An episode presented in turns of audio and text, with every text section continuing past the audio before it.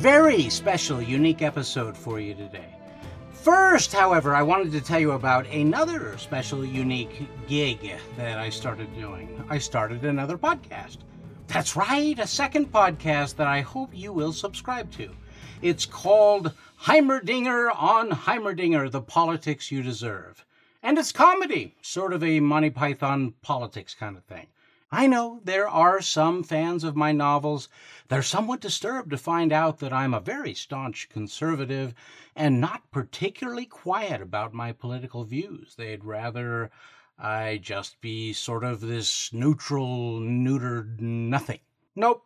And though my spiritual convictions will always pale in comparison to my political views, I'm actually pretty darn obsessed with political stuff. And what a great thing to discover how to turn my obsession into something comical. Goodness knows we could all use some lightheartedness. See, I got the idea from a recent Forever LDS episode wherein I interviewed myself. What did, I called that uh, the storyteller in tennis shoes, I think. If you listened, you know it was this mock conversation wherein I was talking to myself, but the joke was that I made it sound like two different people. Got some odd messages from fans on that. Very sympathetic, saying how terrible that interviewer treated me and not to give that person any more interviews, meaning I was really rude to myself. Not quite sure some got the joke. Anyway, I thought it was a rather fun and clever idea. So I decided to create a podcast where I was basically having political dialogues, debates, sort of like that old Hannity and Colmes show on Fox News. Remember that? Except I'm doing both guys, the conservative and the liberal. So the inside joke's always sort of breaking the fourth wall to admit we're the same dude an absurdist portrayal of both sides of America's political landscape. Except, uh, don't get the impression it's fair and balanced in any way. My leftist, liberal, progressive side is definitely a few French fries short of a Happy Meal. But that's how I view those folks in real life. So, ho hum. Again, it's called Heimerdinger on Heimerdinger The Politics You Deserve. Four episodes so far. Here, let me, I'll, I'll give you a uh, 20, 30 second sample. Well, your personal hero is Sean Hannity and Tucker Carlson. CNN loving, Don Lemon worshipping. And then you have a crush on Laura Ingraham. No, I don't. Oh, come on, don't lie to the people. You know you have a crush on Laura. No, I, I maybe Kristi Noem of South Dakota. Isn't it North Dakota? No, it's South Dakota, you idiot. Oh, and you're so much better with your bedroom wall plastered with pinups of Ocasio Ocasio Kuziga Kazuko Cortez. Well, I'm a controversial guy. I like them married too. Alexandra is not married. I thought she was married to her brother. That's Ilhan Omar. Okay, that's all you get. That's our sample clip. Find it on any platform iTunes, Stitcher. In fact, I just finished saying to my Alexa, Alexa, play the podcast Heimerdinger on Heimerdinger, episode one. And it played. Kind of cool. There's also special stuff for patrons on Patreon, yada, yada, yada. So, does that mean I'm not going to do Forever LDS anymore? Ah, perish the thought. That's why I'm posting this new episode today, and it's a good one. Here's the thing I recorded this interview with electrical engineer Michael Hooten about the end of the world, the apocalypse, and a dozen other topics over a year ago. I just never got around to editing it. Editing interviews are a pain in the patushy anyway, and last year I, of course, I published Thorns of Glory Part 1, started narrating Muckwhip's Guide, enjoyed the birth of a second grandchild, I don't know, whichever one of 300 excuses you want to plug in. But a couple weeks ago, I re listened to this interview and I thought, wow, this is cool, especially considering it was recorded before all this coronavirus pandemic muck muck. So, listening to this now, knowing that in 30 days we were all going to find ourselves sitting in the front seat of this so called Armageddon, this massive worldwide plague, I don't know, it added this realistic element. even a surrealistic element, a deeper layer that kind of took me by surprise. Not sure that extra layer of insight would have been there if I'd posted it a year ago. Now, if you're expecting some kind of exegesis of Revelation or the book of Ezekiel or 2nd Nephi, you might be disappointed. My interest was in discussing this from a very practical angle of what would happen and what would the world do in particular what would americans do in the face of the kind of planet altering disasters often only addressed in dystopian science fiction.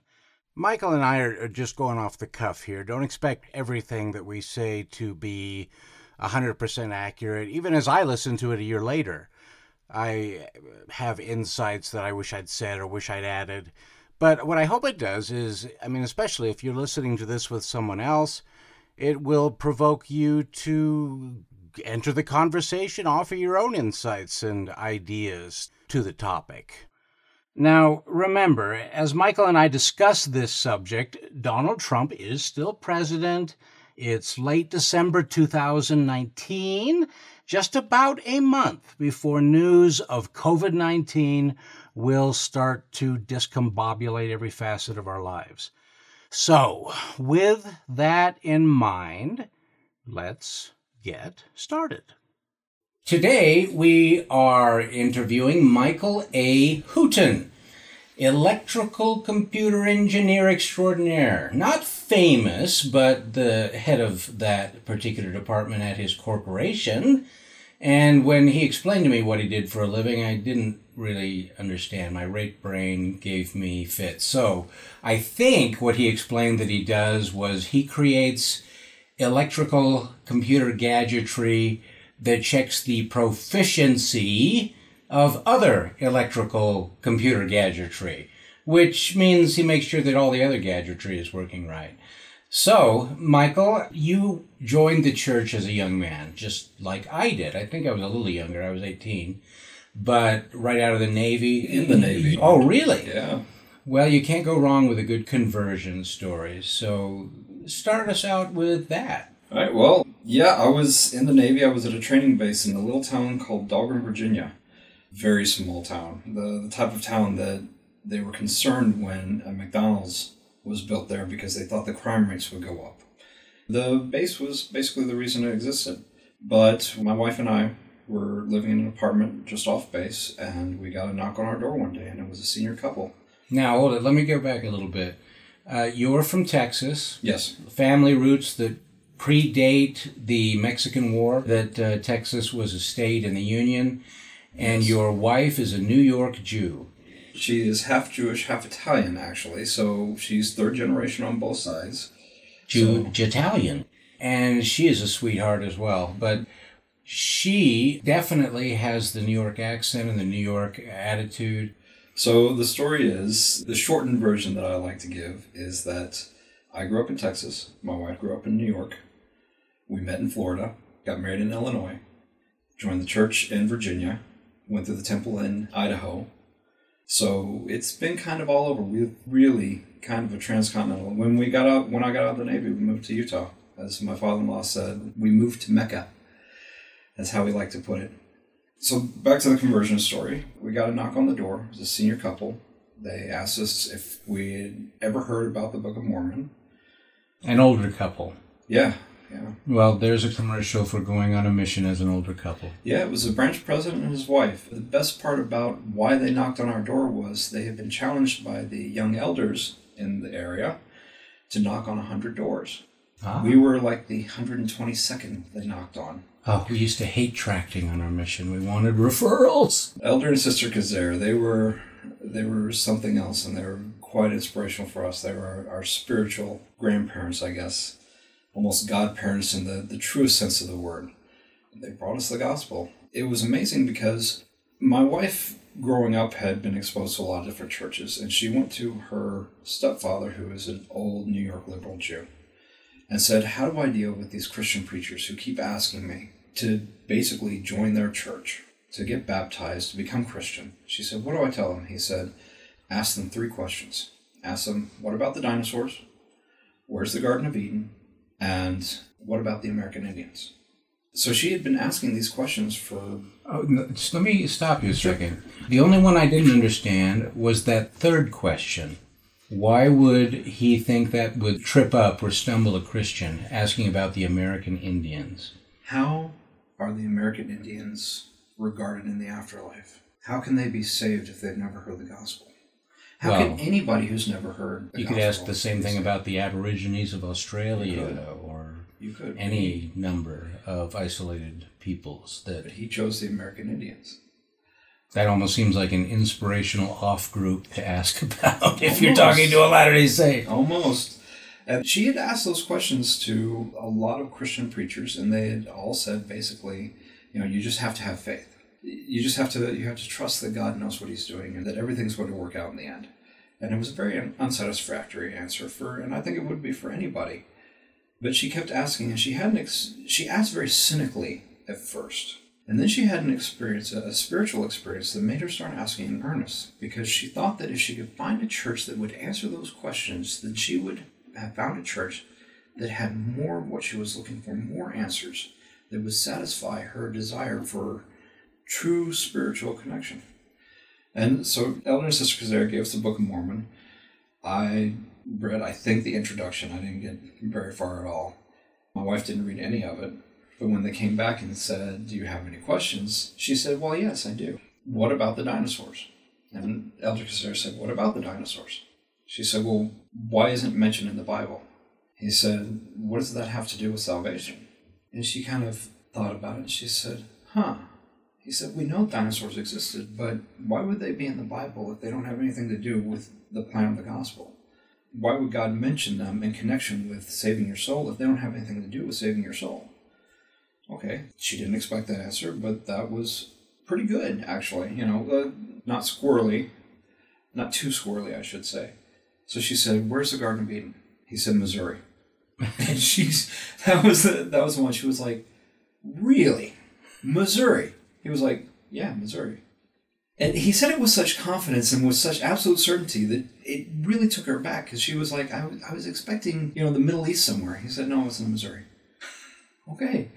Well, I well remember my days as a non member of the church. That answer would have struck me as okay, I think we've gone on long enough. I have another urgent appointment. Except that he was so utterly confident about it. There was no, would you believe if I told you Missouri? It was not, he wasn't trying to convince her at all. He knew. And he knew with such certainty, and that knowing made it very believable. And we were, we've been talking for a while, and there was, there was that feeling of the Spirit already. And it, I think that. How many has a lot- meetings had you had already? this was probably our second meeting, and they uh, discussions were only supposed to go for about an hour, and they started scheduling two hours for us because we had a lot of questions. I love those kind of investigators. So the third question was, well, what about the American Indians? He said, you need to read the book, and she was like, really? He was like, yes. At least part of the answer of what about the American Indians you will find in the Book of Mormon. She was like, oh, okay. So yeah, Elder and Sister Kazare were still our missionaries. Elder Kazare has passed away. He passed away, gosh, 17 years ago now. But Sister Kazare is still alive up in Idaho. We go and visit her. And that's why we went to the temple in Idaho Oh. because we were living in Mayport, Florida. I was, again, still in the Navy, and we were getting ready to go through the temple. And the only people we wanted there were our missionaries. We didn't have a lot of spiritual connection with a lot of people at that stage still. And they said, you know, we can come down to Florida and go through the Orlando Temple and maybe go to Disney World. But why don't we fly you up to Idaho and you can go through our temple, the temple that we were sealed. Now, what was the religious significance of Disney World? there wasn't any, and that, that's part of the problem is that once you go through the temple, then what? It was you go through the temple and then you're surrounded by You just happen to be Disney there. World and your or Universal Studios. It's Orlando. It's Disney. I was just being. But that was actually their point, is that after you go through the temple, what else is there to do there? Nothing spiritual. So they said, why don't you come up to our home and you can go through our temple, the temple that we were sealed in. We thought that was a fantastic idea. So we actually flew to Salt Lake and toward Temple Square and went down to Provo and saw Brigham Young University campus. Just because I, when I got out of the Navy, I was thinking that maybe I might go there. So we kind of went there and saw a little bit of that.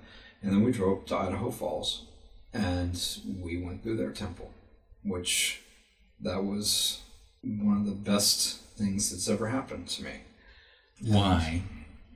because it, it it wasn't just I mean the the religious experience was something that I never expected. I grew up Protestant and I never thought of why temples were needed in the Old Testament, just that they weren't needed anymore. What was your religion or religious background as a young man, as a child? mostly that I remember was a Bible fellowship church, very um, Bible oriented. We started Methodist, but for some reason we didn't stay there. And we, we found this Bible church. So just a variety of Protestant. That would be my background. Just a variety of Protestant Yeah. denominations, organizations. Yeah, and it was it was not a bad religious upbringing in the sense that I learned a lot of Bible stories that people don't, even people that grow up Christian don't know a lot, like uh, Balthazar and the donkey. That used to be a very common story. You know, Balthazar was going to, to curse the, the children of Israel, and his donkey stops and won't move, and he's he's beating the donkey and saying, "Why won't you move?" And the donkey turns around and says, "Can't you see I'm saving you? There's an angel ahead of you with a sword, and if you cross that line, he'll kill you. I'm saving you." And Balthazar and the Talking Donkey was one of those stories that when I was growing up, it seemed like everybody knew. And now nobody knows that story anymore. I thought that was like a classic Bible story, and nobody knows it. Or nobody seems to remember it anyway. So, yeah, I had never thought of having a ceremony that wasn't just a ceremony, but was actually a covenant between myself and Heavenly Father that was designed to bind me to Him forever. That was that was completely outside of any any of my upbringing, and my wife, my poor wife. The Jewish faith, at least the way it's practiced by liberals in New York, non-Orthodox, doesn't believe in heaven at all, and is very close to being atheist. They believe that God exists, but they don't believe that He interacts with the world. They don't see themselves as the children of God and a chosen people so much as a people that have been set apart by lineage in a way that makes them special. For many Jews, I, I and I don't want to speak for the Jewish religion, but my impression is that Judaism is much more of a culture than it is a religion. In a lot of ways, yes. It is a religious culture, it has a religious underpinning, and there are certain elements of it that don't make sense without the religious context. And my wife even freely admits she is a cultural Jew, not a religious Jew. And it's a huge distinction because she doesn't keep kosher. Never did. No. Her mother's favorite foods were ham and shrimp, which are both completely non kosher. She grew up without a sense of how religion interacted with your life or could interact with your life because she didn't live that way. I at least had the idea that the reason why religion exists is to help you be a better person, and the reward at the end of it is you go to heaven. That was uh, the basic Christian Protestant belief. But I didn't expect the temple because I didn't think, oh, I need to go and do a formal covenant with God that binds me to Him and Him to me so that He knows me the way that I know Him, so that we're connected now. To me, that's what the temple does. It connects you to God not just because of what you do, but because the covenants that you make, you really do put your name in the book. That is how you write your name in His book, so that when He opens His book and says, I'm calling my children, your name is listed. Otherwise, your name isn't listed. It's not that He doesn't care for you, it's not that you're not His child.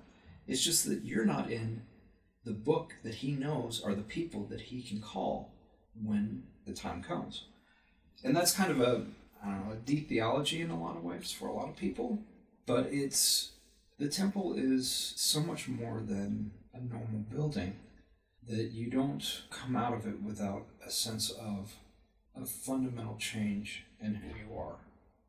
The hardest part is keeping that fundamental change going because it's very easy to revert back to the way you were. Sure.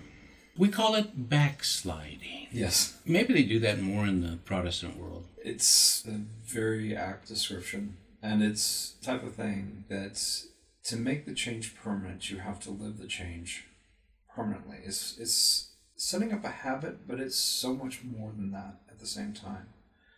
Now, what would Kristen, your wife, consider her moment of conversion? She was converted during the discussions.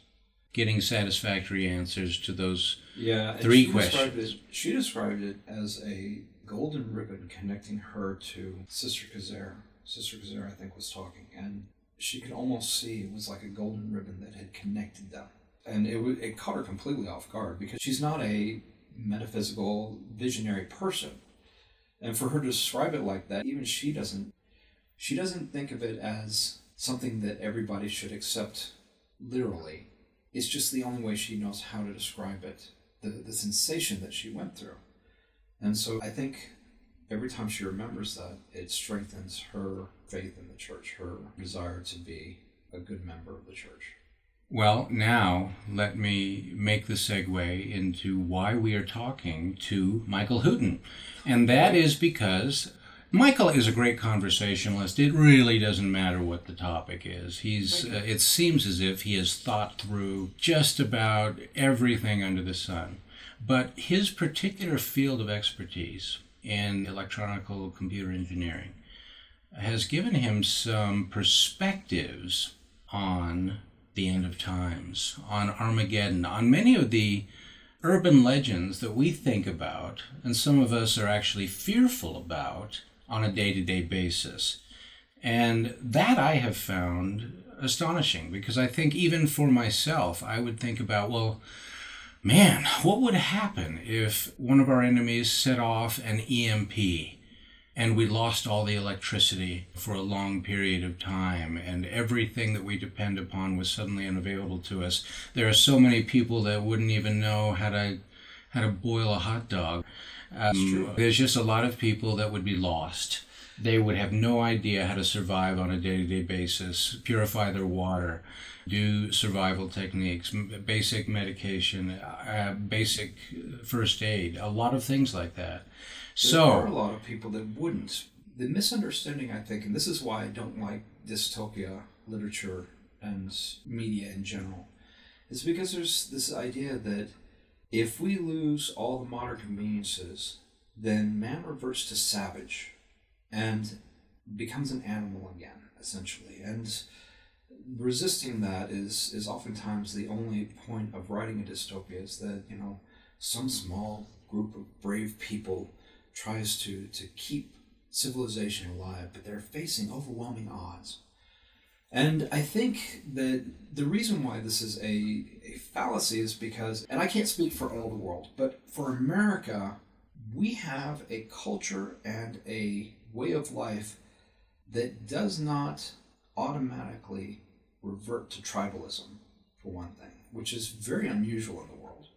The other thing is, is that, sure, we have probably Well, it seems lately like we are reverting to some political well, tribalism. political tribalism, but you'll notice that even political tribalism cuts across normal lines because you have basically socialists and communists aligned with Muslims, which ideologically there is no connection there. There's no reason why they should join together. They're not Christian. It's not even. That's not- all. I mean, that would be the understanding that I get listening to progressive. There is some of that. They just don't like. Christianity, and so they want to support anyone who's not Christian. Right. But the, the people that they support in doing that, sometimes I don't think they think through the, the implications of that. The thing is, though, that if, okay, let's say an EMP attack happens, EMP. Okay. electromagnetic pulse, North Korea, China, somebody explodes a hydrogen bomb 100 miles in the atmosphere, big pulse over basically our quarter of the world, knocks out all the electrical power. Everything that's connected to our electrical grid is fried. There are two things that you have to understand about electricity, though. If it's not connected to a circuit, you can generate electricity in a piece of wire, but it doesn't have anything to do if it doesn't have a circuit to complete. So anything that's not connected to a circuit, you can hit it with a great big pulse of power, but the chances of it doing anything are very small. So everything that's in storage that's not connected to a battery or something probably wouldn't be affected at all. And we have an enormous abundance in America of spare parts essentially. Would some of them be damaged? Sure, of course. There would probably be damage all over the place, and damage that you wouldn't necessarily know until you start hooking things up. The thing is, though, is that we're Americans. We tend to put things back together. You break things, that's fine. We'll put it back together, and if it doesn't work the way we expect it to, we start rearranging until it works. That's our culture. That's our that's built into the fabric of our nation. People that come here don't come here because they they want to find a place of ease. They come here because they want to find a place to work, to get better, to improve their situation.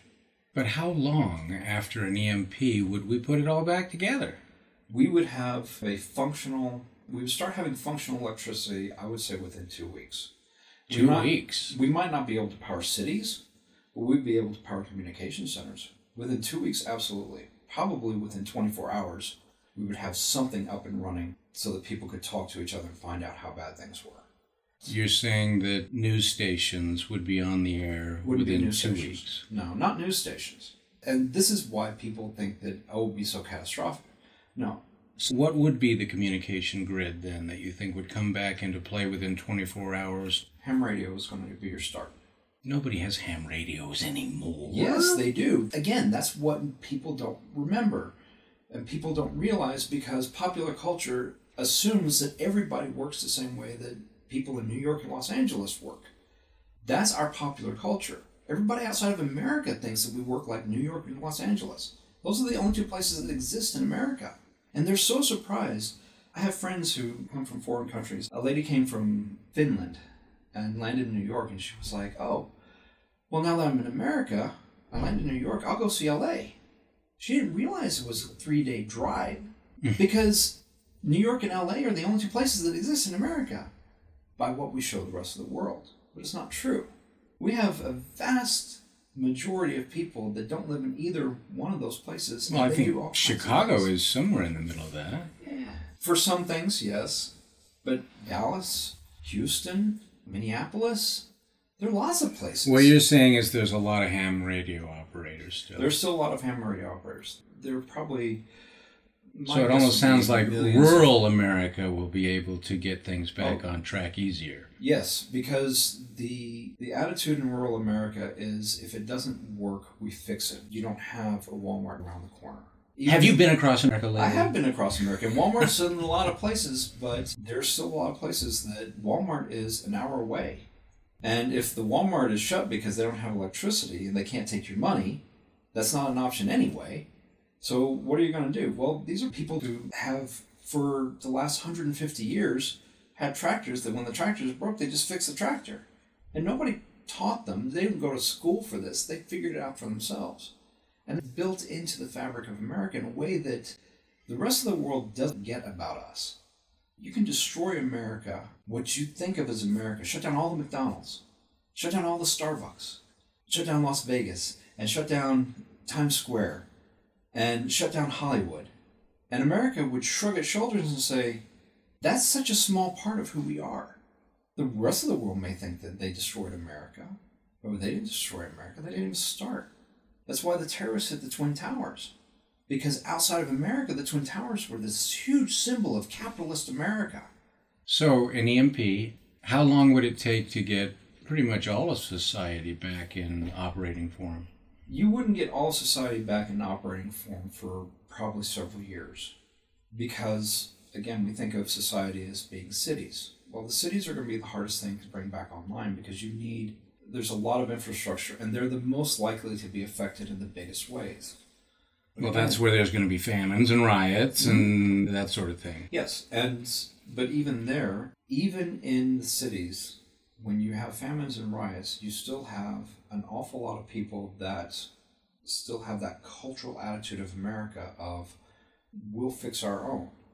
And we've already seen this happen in Louisiana with the hurricanes, the Cajun Navy, because the government couldn't rescue people fast enough. The people got together and literally formed their own small navy, and they're just Johnny boats. But they went out and rescued everybody. And the government's attitude was, well, you're not certified to do that. And the people said, So, so? You don't need certification to take a boat and go and rescue somebody. And again, the American attitude. so that kind of bureaucracy would break down, which might be a good thing. It might be a good thing. In fact, it almost definitely would be a good thing. There was another example I thought of. Well, 9 11. The reaction of the first responders was so different in America than I think it would have been in so many places. Because it wasn't just the first responders, it was anybody that had training and had been a first responder at any point in their life tended to go into that situation and try and help. So if you've been an EMT in college, but you've been working in Wall Street for the last 20 years, chances are in America, you fall back and you go, wait a second, I know how to help people. I'll start helping people. And we don't hear about it because it just happens here. And everybody glosses over it because it's so common that we don't even notice it. So you're talking about the get things done attitude in America. So that's an interesting question. I didn't really want to get political in this conversation, but what if an EMP went off over Europe? they Europe would- they have basically had a I mean uh, many countries, many places, they've had a government babysitter for the last 75 years. I think it, if an EMP went off over Europe, you would see them revert to tribalism very quickly. It's not that they would completely break down. But What does that mean? Give it make sure that the listener understands what is the kind of tribalism that you're referring to. I mean, if we think of the Book of Mormon, we think about the government falls apart, everybody just went back to their own family kinships and, and things of that nature. Right, and Book of Mormon is actually a great example of tribalism because every time things broke down, that's exactly what they did over and over again. They would go back to their, their lineage, their family grouping. So think about in Europe, if something terrible happens in Europe, everybody basically goes from being very European and very continental back to being I'm German, I'm French, and it gets and it gets Well, very small. It, yeah, it breaks down in Breaks down those even- pla- I'm Bavarian. Right. I'm, you know, I mean, it, it, it gets down even smaller than that. Right, because Very people don't remember that Germany itself is a union of what, like a hundred principalities into a nation that happened approximately the time of the American Revolution, that era anyway. Germany as a unified nation hasn't been around for much longer than America has. So how fast would that break down back into those tribal or even geographical things? In America, you would see some of that, but our tribes are very different than European tribes. Our tribes tend to be ideological in nature. But you know what? I think in an emergency situation, I think even political tribes break down. And 9 11 is a great example. For the first couple of weeks after 9 11, nobody was talking about the Democrat or Republican response to it. It was the American response to it. And we lived through that. We witnessed it. We watched it. I watched both towers come down. I watched it on CNN. Hadn't Yes. gotten into other networks at that time. And what I remember most is that the tower is crumbling. It is falling to the ground.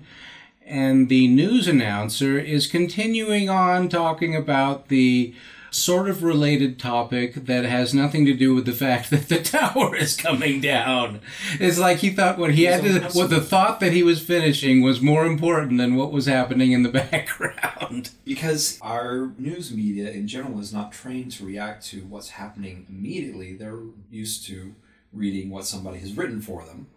You saw it a lot with the reporters. I'll never forget, we were watching, and it was probably CNN. One of the reporters in the street, he's like trying to grab people who are running away from the collapsing towers. What do you think of this? What do you think of this? What do you think of this? And they're like, we're leaving. we're running away from it. That's what we're doing. We're not going to stop an interview. We don't care that you've got a microphone and a camera. It doesn't matter to us. In a tragedy, in America, we tend to actually go less tribal than most places. Because all of a sudden, we now have to work together. to fix things. And it cuts across all the petty things that divide us. We still have big ideological differences, but we know that if we join together, we can. I'm going to bet that a place like, uh, you know, some of these settled places that were settled by Europeans, places like Australia, Canada, I think many of them will also respond much like America. Just to speak positively about, uh, I don't think they have the same kinds of tribalisms that Europe Oh, yeah. or uh, the Middle East or, or Yeah. something like that, or Africa has. Yeah, and that's one of the reasons why places like the Middle East and Africa can't seem to get it together and be productive is because they can't agree about the simplest things. And it seems like America is headed that direction, except that every time something big happens in America, you see people dropping the petty things and joining together. Where a tragedy happens in other parts of the world, and it seems like they drop the commonalities they have and go back to their tribes.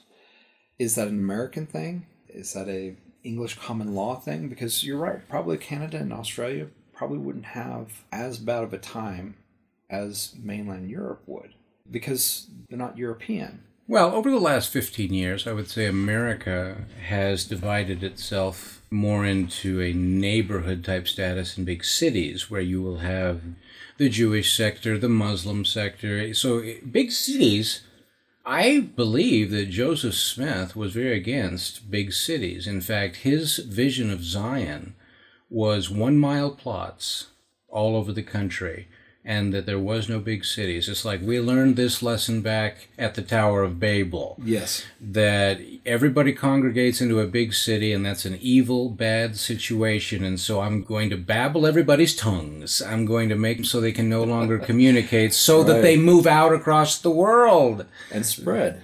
That is a, a, a definitive weakness that we can point out with the urban ideas. But what is your feeling about how soon we would have basic services back online if an event of that nature took place? And again, outside of big cities, you would have major services back online within a couple of weeks to a couple of months. Because outside of major cities, you don't have the problems of trying to solve all the problems in a big way.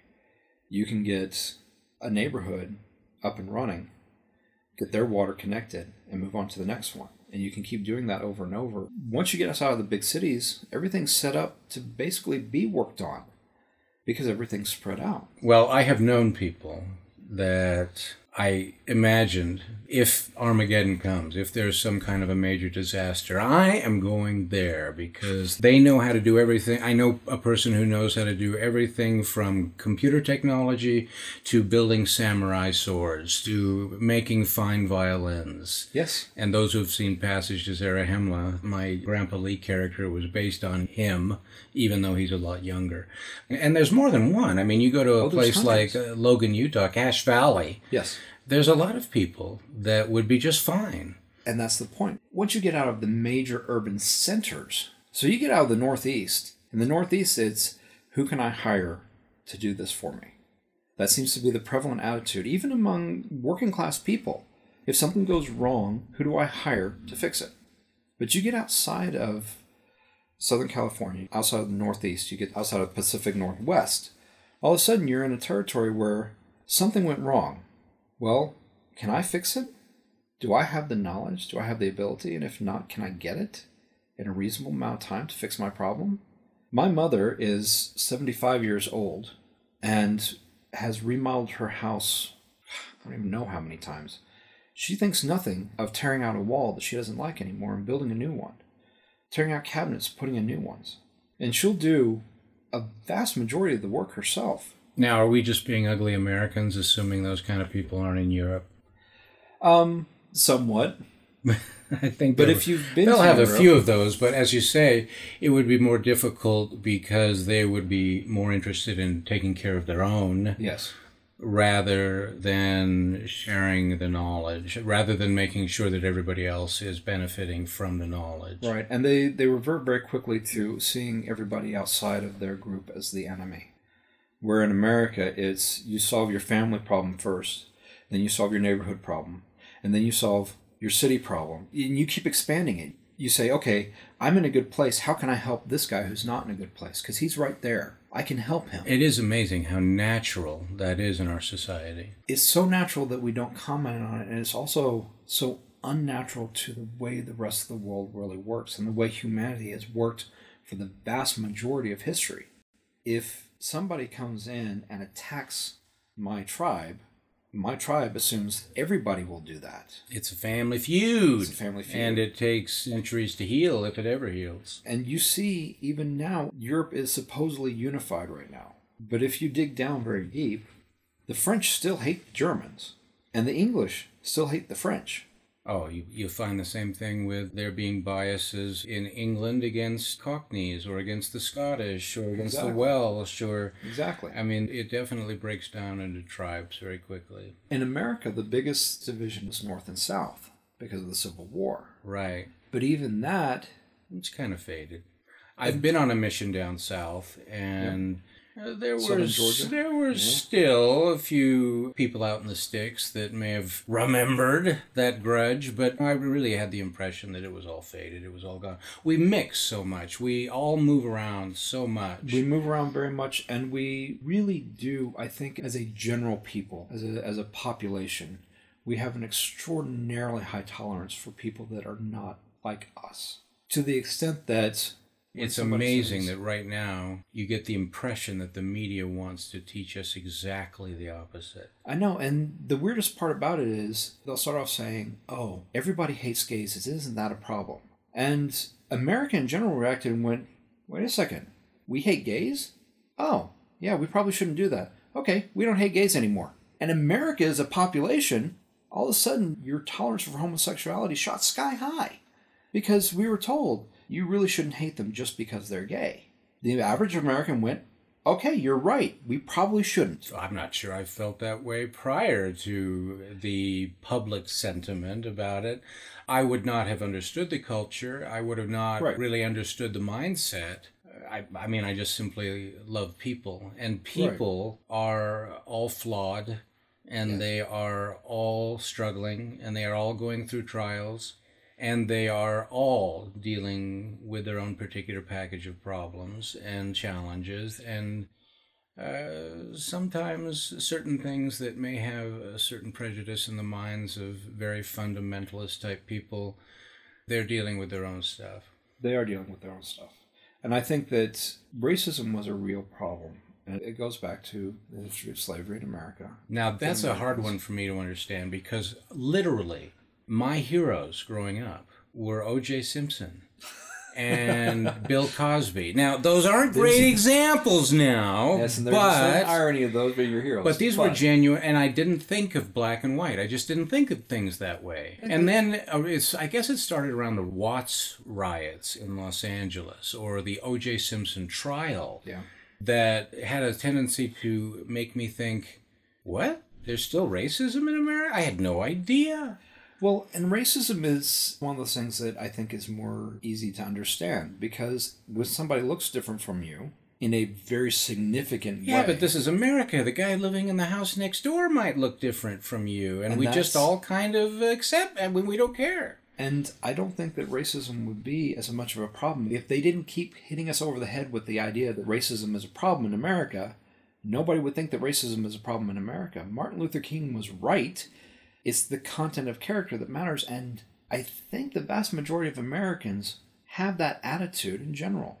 You meet somebody new and they don't look like you and they don't act like you. And the American attitude is okay, I don't understand. Let me see if I can understand, or at least I'm not going to judge what they do because maybe they're doing something that's normal to them that I just don't normally do. That's a very American approach. Now, you have the ugly American stereotype. That's when we leave America and we expect everybody to act like we do because we tend to be a very open, honest, friendly society. uh, we're blunt. We don't really hold our mores really well, and We when we're outside of the country, we tend to act just the same way as we would inside the country, and so we don't understand all of the social mores. We don't that understand we, the you, you don't act like that in Right. France. Uh, But there are people who just simply think, I'm American, I'm superior. But I think it's more of a misunderstanding It's more a because we have such an openness in our culture. Well, and we we tend to judge people by our standards, which is again a very normal thing. But our standards are standards that encourage a different attitude to life in general, I think, than some places do. And sometimes you just don't understand what you've stepped into. So, like when I was in the Navy, they warned us in well, they didn't warn us. In in France, it wasn't a warning. It was it was more of a don't worry. In France, public drunkenness is not a bad thing. In fact, it's considered not a big deal at all. If you see a Frenchman stumbling down the street perfectly drunk, nobody thinks anything of it. And that's that's a French thing. If you're stumbling down the street drunk in most European countries, that's considered a faux pas at best, and what a horrible person you are in some places. You know, how could you how could you be drunk in public? That's something that you would do in privacy of your own home.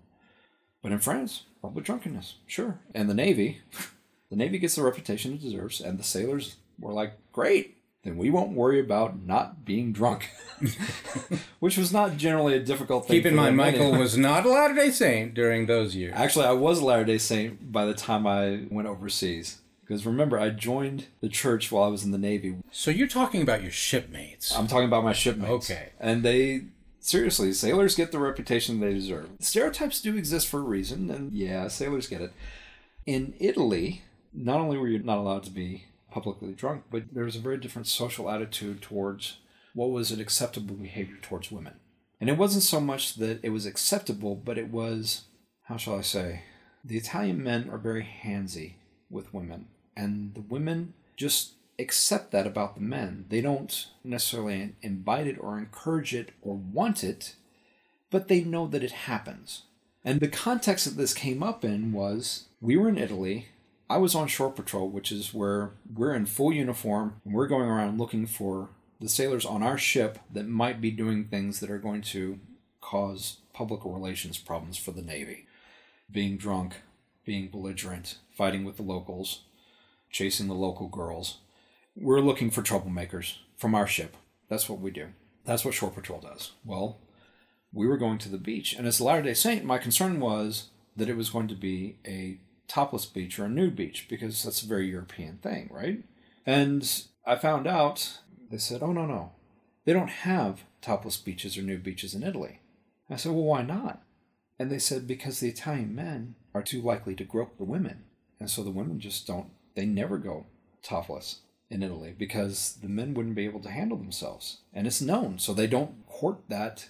So you're saying in France they're not as handsy. Right. I don't know how accurate this is. I don't know how prevalent It's a this is. stereotype. It's a stereotype, but it's a culturally ingrained stereotype to the point where it affects how they live their culture. You don't have topless beaches in Italy because the Italian men wouldn't be able to handle themselves. And everybody, that's just natural. The Italians don't think about it that much. Well, I know that in Europe there's a lot of conversation, discussion, you might even say wasted time, talking about, oh, how those people in Scotland act differently, or oh, how those French up in Normandy act so differently. Whereas in America, we might have rivalries between different sports teams in different Yeah. cities. But there just really isn't the kind of bias or the kind of gossip that goes on in nations that are much more tribalistic. The differences that we have tend to be geographical and state based in nature. So, for instance, when I went and visited my friend in Boston, I said, You watch. Everybody will ask me if I'm Mormon because I'm from Utah. He said, No, no, no. In Boston, nobody cares what religion you are. I said, It's not a religion thing, it's a Utah thing. If you're from Utah, everybody wants to know if you're a Mormon. Everybody wants to know how many wives you have because that's the perception of Utah outside of Utah. And sure enough, everywhere I went in Boston, and my friend is a dean at Cambridge College, which is a feeder college to Harvard, and he's taught at Harvard. He's a smart guy, and the people that he was introducing me to were intellectuals and very smart people. And as soon as they found out I was from Utah, oh, are you Mormon? That was the first question after where are you from? Because No, I'm What? a member of the Church of Jesus Christ of Latter. I mean, that can be an awkward That can be awkward segue segue. because it's such a long title. But It uh, is. But if I had said I'm a Texan, then it would have been a completely different set of assumptions. Oh, do you have a big hat? Or, or have you ever raised cattle? Are you a cowboy? There's all kinds of things they might have asked, but nobody would have asked me if I was Mormon or even if I was Christian. They wouldn't have cared. Religion wouldn't have been a part of it. And even the people that were asking about my religion, it wasn't because they wanted to know my religion, it was because of where I was from. It'd be the same thing if I said I was from Israel. Oh, are you Jewish? Well, why would you assume that? Well, because you live in Israel. And that's the Jewish state. Right. So, So, there's, there's not an extraordinary Jewish? amount of judgment. I, I don't know how much judgment not- goes on. But that's just it. It's not judgment. It's do you fit the stereotype that's in my mind of people from where you've come from? So when people do find out I'm from Texas, they have a big shift in the way they And I do the me. same thing. Somebody says they're from Australia. I ask, oh, so uh, you see kangaroos jumping around. I mean, that's just my idea. Or somebody says they're from New Zealand. Now I will ask them, oh, so you know Peter Jackson and you've seen all of those, the Shire and the and the and Mordor. I mean, you've seen all those places. So anyway, we all have those kinds of stereotypes, but they're harmless. And Well, they're- if somebody says no, I have never seen a kangaroo, and I, I live in Sydney, we don't really have them jumping down the streets. I don't I, anything of it yeah, we don't. It, it's not a big deal. We just making conversation. It was the first thing that came into our head. It's a way for us to to kind of establish some common ground. It's normal throughout the world. That's not a problem. The difference in America is that those type of divisions are very surface for us. I came from Texas and my family was not appalled exactly, but they were surprised that I married a Jewish girl from New York because I'm from Texas and I'm Protestant. Why would I marry a Jewish girl from New York? That's culturally just vastly different. But at the same time, okay, so you did that. Well, it was surprising. It was a little shocking. That's one thing very positive about the millennial generation is that any race can marry any other race, and nobody even finds it a curiosity anymore. No, they don't.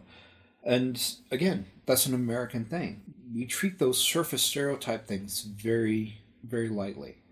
If you don't match the stereotype, we just And maybe we're just talking about each other. I don't know. There's Maybe. there's other people that There have their people. own attitudes, but and some things are more deeply ingrained than others, and some things. But in in Europe, those stereotypes tend to have much deeper roots, much deeper influence into not the overall culture of say Italy, but you'll scratch an Italian and find that he's from say Naples, and his roots have been in Naples for a thousand years. If everything goes bad, even if he's in Rome, he goes back to Naples because that's family. It can be as simple as like in America, you might identify a half dozen to a dozen accents that will reveal what part of the country you're from.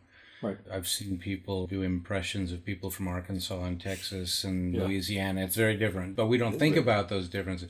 But when you go to a place like England, which is, of course, a much smaller swath of territory Mm-hmm. than America, there's a hundred accents, depending on a three square block neighborhood area. Yeah. They're very distinguishable, and all people in England can identify it very The opening quickly. act of My Fair Lady. Oh, she's from that neighborhood. Right. Obviously, from the way she forms her words. America is so unusual. Like when Hurricane Katrina happened, people that were displaced by the hurricane were spread out all across the country, and I would be very interested to find out how many returned to Louisiana because we had some that came here, and we hosted some of these refugees over for dinner at our house one night. An older black gentleman and a younger black gentleman who had two children. He was a single father. And the older gentleman already knew he was never going back to Louisiana because he had landed in a retirement community up in Murray, I think. And the women loved him because he had a, a strong Louisiana accent. He was exotic to them and they just doted on him. He was like, why would I ever go back? Especially probably at the time we had Karl Malone, so Mm-hmm. that accent was very identifiable. Yeah, but the young single father didn't think that he was going to go back either because within a couple of weeks of moving here, he had a job, His kids were in school. It's not that they didn't have all that back in Louisiana, but he knew that he was going to be going back and maybe his neighborhood would still be there and maybe it wouldn't be. Maybe there was a lot of things that would have to be rebuilt. Why not just stay where he was and start living his life again? And that's a very American attitude. And he didn't think about, oh, I'm moving to Utah with all the Mormons. He was like, oh, I moved someplace and I found a job and I found a place that my family can live. And I'm accepted and it's going to work. Yeah. And that's all you care about. And so, yes, you have places you can stumble into where you obviously won't fit in. Uh, when I was 19, I moved to Florida. I drove down to Florida with my mom and my little sister and moved in with my aunt in Miami. But we had just gotten into Miami and we were low on gas, so we pulled off the highway into the first gas station we saw. What we didn't realize is that we were in a very bad part of town. It was a place, um, can't even remember the name of it, but it was basically one of the ghettos in Miami. And we did not know that we had entered bad territory, that this was not a good place for us to be. But what happened was we pull off the highway, pull into the gas station, and I start pumping gas.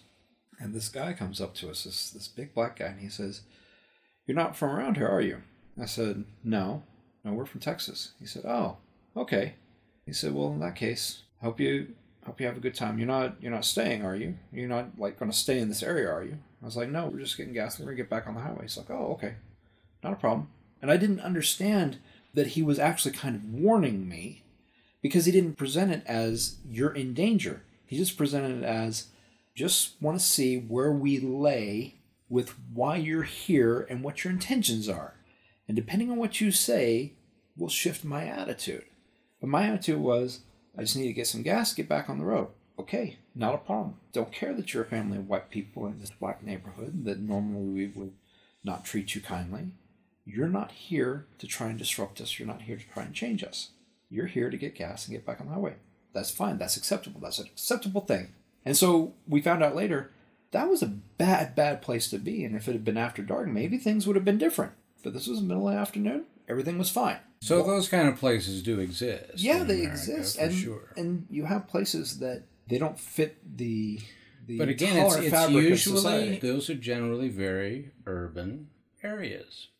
Now, I want to segue back into what we were talking about, and that is Armageddon, end of time okay. sort of things, because I felt like your experience in computers and electronics offered some insights. There are people who will literally lie awake at night worrying about the end of the world. Sure. And they learn about what an EMP is. And I, and I think it gets built up in certain uh, media and such about what a danger that we're living in. But your impression is in America or in many locations, it just wouldn't be that big a tragedy. All you'd really do if you have an electrical grid or if your car stops driving, right. you just jump it again. I'm not sure what kind of damage the EMP would do to the electronics of your car, but the mechanical components of your car would work fine. They're not going to be affected at all. Just your computer. Just the computer. Now, in a modern car, that means that your car won't run because your computer is controlling all the mechanical actions anyway. But oh, but we about, love our cars from the 60s and 70s and yeah. earlier than that. So. Right, and all those cars are going to continue to run because they don't have any electronics. The most electronics they have is a distributor cap, which is not really electronic in nature in the sense that we think of. What about it's, the batteries? The batteries probably are not going to. It's not like the EMP is going to blow up all the batteries in the world. The batteries might be affected, and some of them might have a very shortened life because of it I don't know all the details, but I don't like the doomsday scenarios because they don't match what we know about how the world works anyway. We dropped a nuclear bomb on Hiroshima, and Hiroshima is not still a smoking nuclear crater that nobody can approach. It's a normal modern city again. Was it affected? Absolutely. But we literally dropped a nuclear bomb, and that city is fine. Are there still Geiger readings that are higher there than you'd get in other parts of the world? Maybe, but not to the extent that it's dangerous. And you can get higher Geiger readings for a lot of reasons. You can get higher Geiger readings going out to the Nevada desert, not because they did nuclear testing there necessarily. There are lots of reasons why you can get higher Geiger readings, especially in the desert, because you, you're reflecting so much energy. It's a broad place that has nothing to absorb the energy. It tends to reflect everything. Well, one thing that's being reflected is radiation from whatever source. It probably has a higher background radiation noise, but not dangerously high. And then you have mountaintops, which definitely have a higher level of radiation. What about a place like Chernobyl or Fukushima, the nuclear disasters that happened in the Ukraine and in Japan? The Chernobyl reactor and its immediate environments are still very, very nuclear. They still have a very high level of radiation. What are we talking about? How much radius? It's probably, I'd say, 20 miles of the reactor. But that's just it. After 20 miles, things start returning to normal very quickly. I think the area that's cordoned off, though, is much larger than that. Yeah, and that tends to be because people don't understand, people overreact, and because it's a lot easier to keep people. If you're worried about the 20 mile radius, then why would you let people get too close to that? Why would you let them walk up to the line to see how bad it is? Yeah, well, I can see that. That's But I would have thought even 20 miles was a bit of an exaggeration, and maybe 15 is fine, but let's just not be. take a chance with, with until Right. 20. Fukushima? Fukushima is pretty much back to normal. All the radiation levels are near normal again. They have a slight elevated radiation, but it's not significant. It didn't affect the sea life, it didn't affect the human life. Not directly, nobody died of radiation exposure because of the radiation in Fukushima. They died because of the secondary effects of radiation. That's your mutations that cause cancer.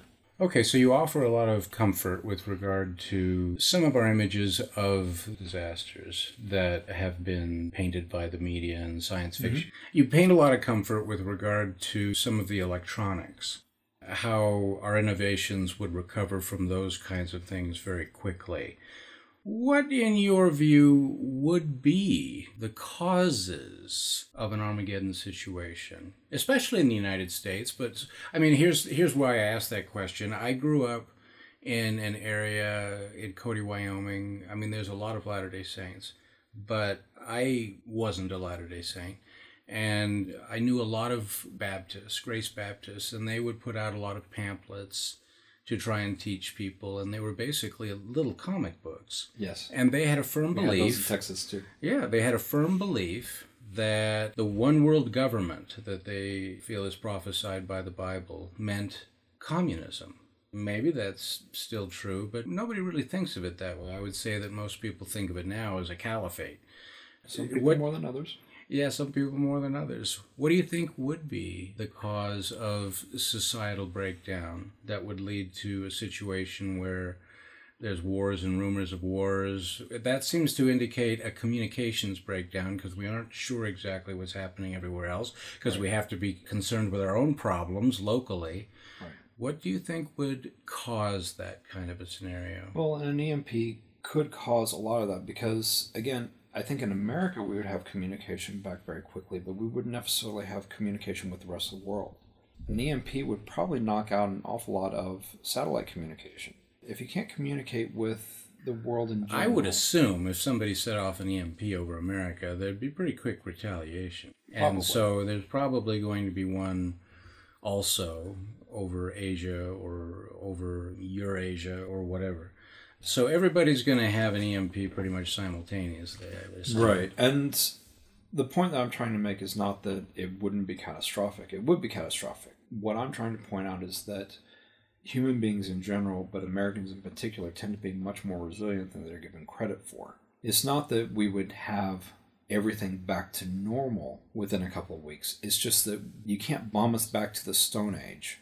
Especially Americans, you just can't do it. Well, what if it was actually nuclear bombs? Okay, where?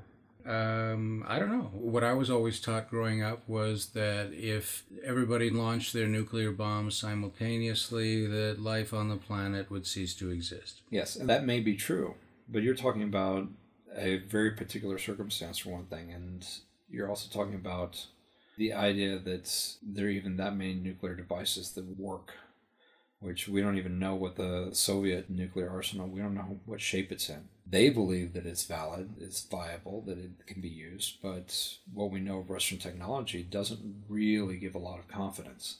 The Russians are famous for having stuff that, oh, they swear up and down, we've looked this over and it works and everything's great, and then it doesn't because they couldn't keep the maintenance up.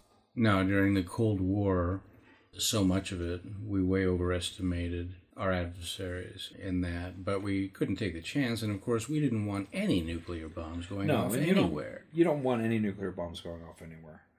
But say the Northeast, New York, Philadelphia area was hit by a nuclear bomb. Okay, catastrophic, yes.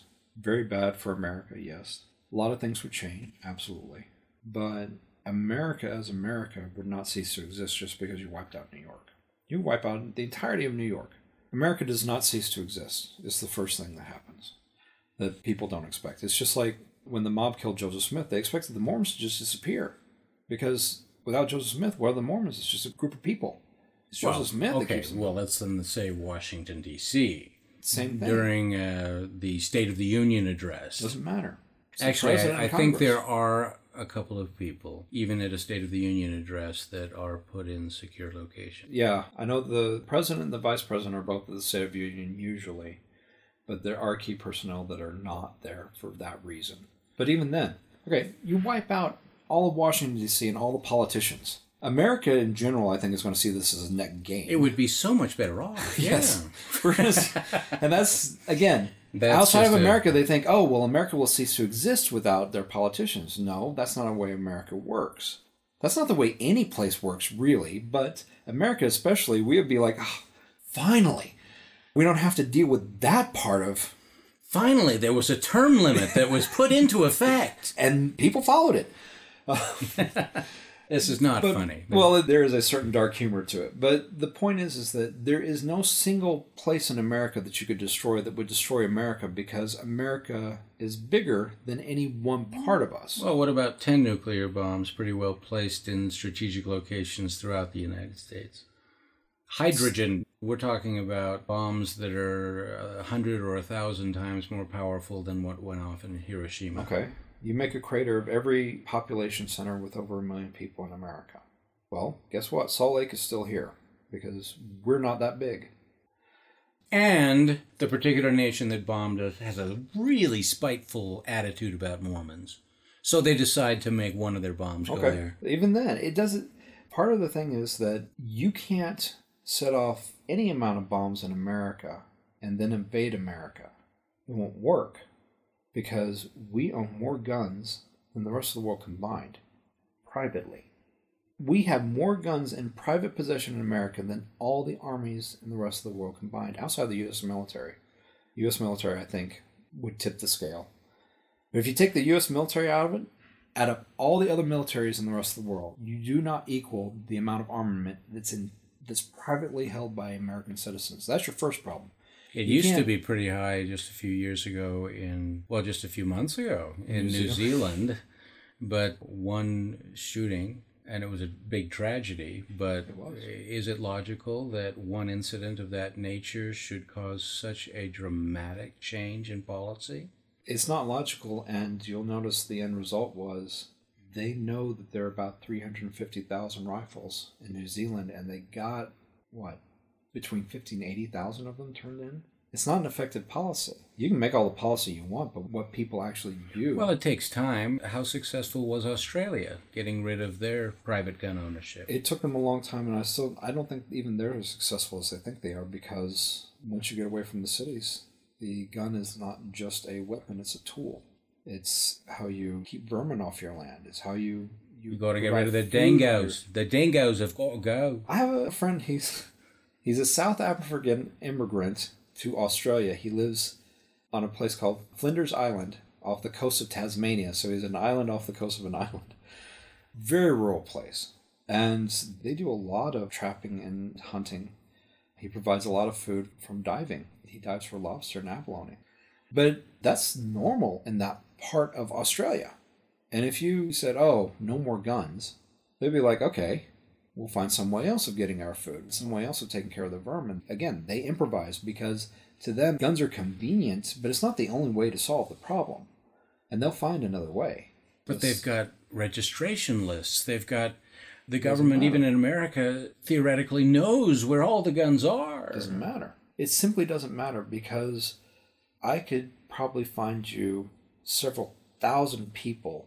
By the way, I don't think either of us own guns. No, I don't own any gun. But I support the right to own them. I Yeah. just don't personally own one. Well, and the problem that I see with gun control is that, okay, you get rid of all, you buy back all the AR 15s or get them destroyed or whatever, and you know that you've done that. And somebody's just going to invent a new gun. Or even better, they're just going to build their I own do gun. know people that with the equipment in their shops, the machining equipment, they know enough about the Yeah. topic, they could build their own. and it wouldn't even faze them. They wouldn't even think about it. But I can go down to Barnes and Noble and buy a book on how to build a potato cannon. Now, a potato cannon isn't considered a weapon; it's considered a toy. But how quickly could you adapt a potato cannon to be something that's extraordinarily dangerous and extraordinarily effective? I would say that anybody that's built a potato cannon could do it in probably about a day. And there's no doubt that our generation, as well as anybody who's rural, mm-hmm. That's just how they think. It is just how they think. But that's the point is that, okay, so you make New York City a crater. All you've done is energize the rest of the country. All you've done is anger the American citizen and get them basically into a very patriotic mode. You're going to attack America after that? I don't think it's going to go very well. Well, there's no doubt, though, that we do have prophecies that are well known in the church. Mm-hmm. That when we return to Missouri, it's going to be because nobody else is there. And that Zion will be a refuge where warring nations feel frightened to even go because it's such a destructive, terrible place if they tried to attack it. Yeah. We speculate. All we do is speculate, speculate. about how that will come about. But it is an interesting topic of speculation. And the theme is just get your own life in order and Yes. follow the prophet, and you will stand in holy places. Right. It is still a fascinating topic for us to try and envision, speculate It is. how that scenario comes about. Well, again, it's like an EMP attack would be catastrophic. There's no doubt about that. It's just that I think the catastrophe that's always envisioned is that everything breaks down into such animalistic instinct. And humans, for all their animalistic instincts, don't really work like that in a catastrophe. Not that they can't, and not that some people don't, it's just that in general, human nature is much more resilient than is given credit for by the imaginings of entertainment and media. These are the people that say, oh, there's been a school shooting. We need to send counselors in to make sure all those kids are okay because they're all traumatized. Right? And I'm Well, not saying that's a bad Many of them are. Right. I'm not saying that's a bad response, and I'm not saying it's an inappropriate response. But what I'm trying to point out is that, yes, there is a certain number of people that if you expose them to extraordinary violence, will not recover quickly, if at all, because it will affect them on such a fundamental level they won't be able to function in the world they find themselves at. At the same time, we literally take kids out of high schools in America all the time, especially right now, and send them to Afghanistan. And you know they're exposed to things that would be considered horribly traumatic. That's just part of being in the military now. Are all of them traumatized to the extent that they can't function in society anymore? No. The majority of them come back and live normal lives. They may never talk about what they've seen. It may affect them to an extent that they never want to. They never think, want to think yeah, about it in- again. in some ways it affects them all, and we do have a lot of PTSD. But I think that it's publicized to the point where we think that all of them Exactly. deal with that. Exactly. We don't know for sure. But our cultural attitude is not helping the situation. No, I mean, in a sense, we've created so many policies and so much bureaucracy. If we had less bureaucracy and we allowed, say, air marshal type individuals to be in public schools, mm-hmm. people who you didn't know, you didn't identify, but they had a concealed weapon, I think that students would have a different feeling even those who are unstable, would not see it as such a target, such a defenseless place. And of course, a lot of people are talking about that, and a lot of people are talking against it. And I don't have a crystal ball where I know exactly what would happen in all circumstances, but it does seem like a common sense idea. And I do believe that America, under pressure, has a very good tendency to return to its common senses. Yes. We could spend a whole another podcast on education and public education in general. See, see what I told you? I, I wasn't quite sure what we would talk about, and we have segued into so many different interesting. I hope the listener is finding it Hope so. interesting. The various topics that we've discussed. Yeah, I will have to interview Michael again. I've never, uh, or it's been a long time since I've met someone who thinks about so many things in the way that I do, but coming from a different area of expertise. So it creates some fascinating conversation.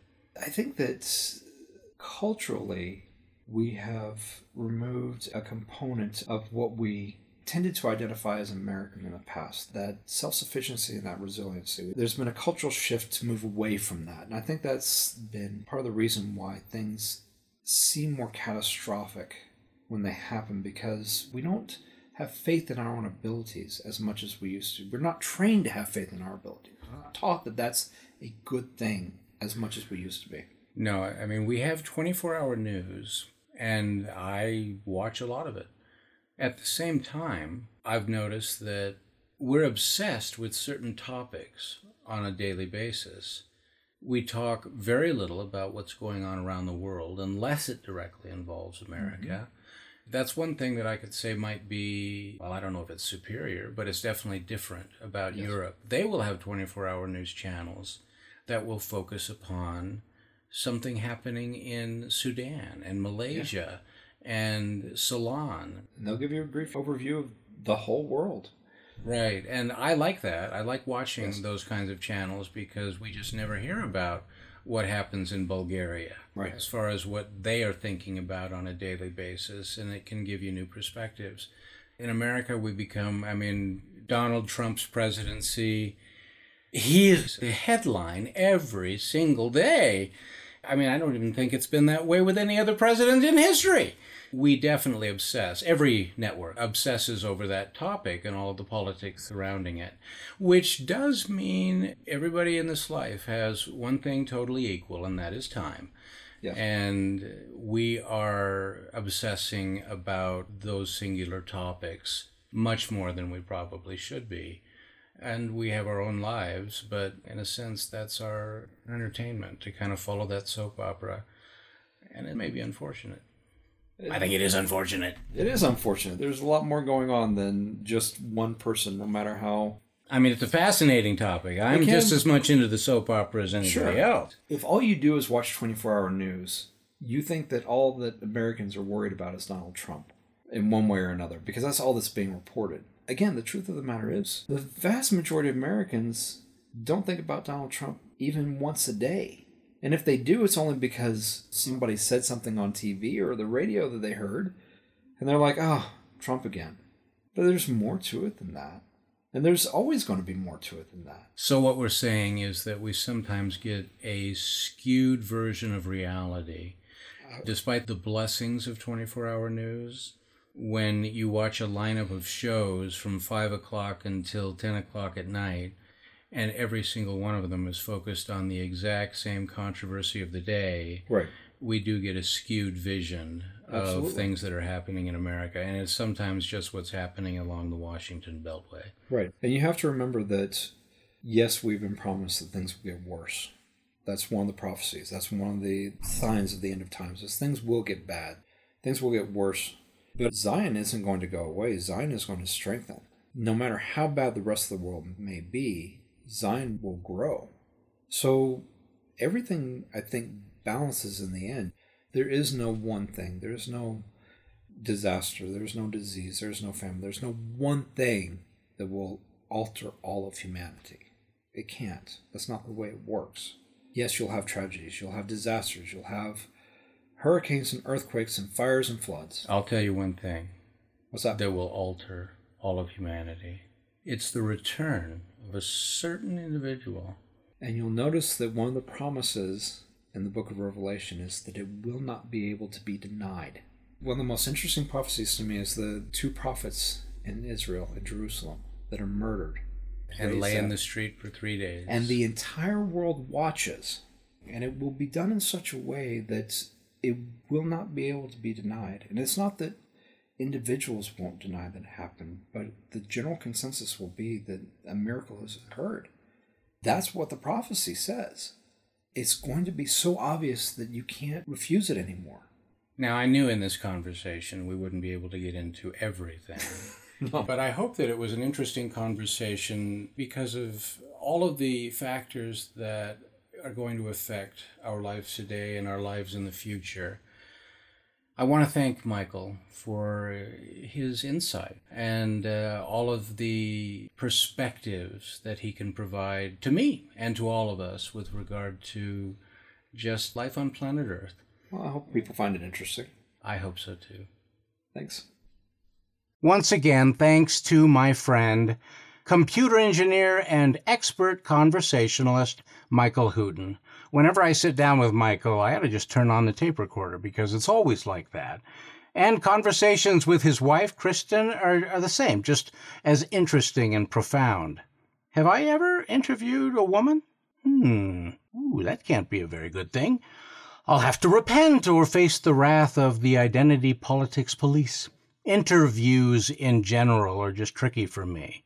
I know a lot of famous celebrity types, but uh, what am I going to do? So, what's your favorite song from your latest album? Why did you decide to put the word the in the title of your latest book? I don't know. I guess I'm looking for something a little different, like the kind of conversations I can have with someone like Michael or Gordon Jones or Derek Hegstead, where things might go off in any unpredictable direction and still hold your attention.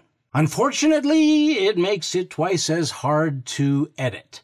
In our next episode on Forever LDS, we'll likely narrate the next two H mails from Muckwhip's Guide, see if Muckwhip and Frognot manage to destroy young Mr. Stuart Hanson's teenage soul. And then, who knows? The world is my geoduck or clam. One of those slimy mollusk kind of things. In the meantime, remember, if you don't feel as close to the Lord today as you did yesterday, guess who moved? Yep, you got it. You're so smart. You moved! So, in all sincerity, please, move back. Oh, perhaps I should mention I do still post occasionally on Facebook when there's a gun to my head, but for the most part, I have transferred my social media presence to MeWe.com, where I also have a Tennis Shoes Warriors group. So uh, come join me there, please. Now, I shouldn't have to mention this, but I'm going to do it anyway. If you want to buy my stuff, books, audiobooks, whatever, do not buy it on Amazon. You know, Frost Cave, that's my seller name on Amazon. But don't buy it there. Those piranhas, they take 20%. No joke, more than half of any profit that there is for my family. Instead, be nice. Purchase directly from my shop, which is uh, shop.foreverlds.com. Should I repeat that like every other podcast? shop.foreverlds.com. Then, right before checkout, there's a special instructions box to request personalized autographs, which I hope is kind of fun. Thank you for joining us today. I love my audience. Thank you for all your support for Forever LDS, and I hope also for Heimerdinger on Heimerdinger, the politics you deserve. Maybe even for reading a tennis shoes adventure novel or two, or 13. So, when is book 14 coming out? Oh, very clever. Thought I'd fall for that one, did you? Not this time. Too early. No estimates. I have no exclamation point, asterisk, dollar sign, exclamation point, exclamation point idea when I might get her done. But it is underway. But I've already said too much. That's it. No more. This is Chris Heimerdinger. And this is Forever LDS.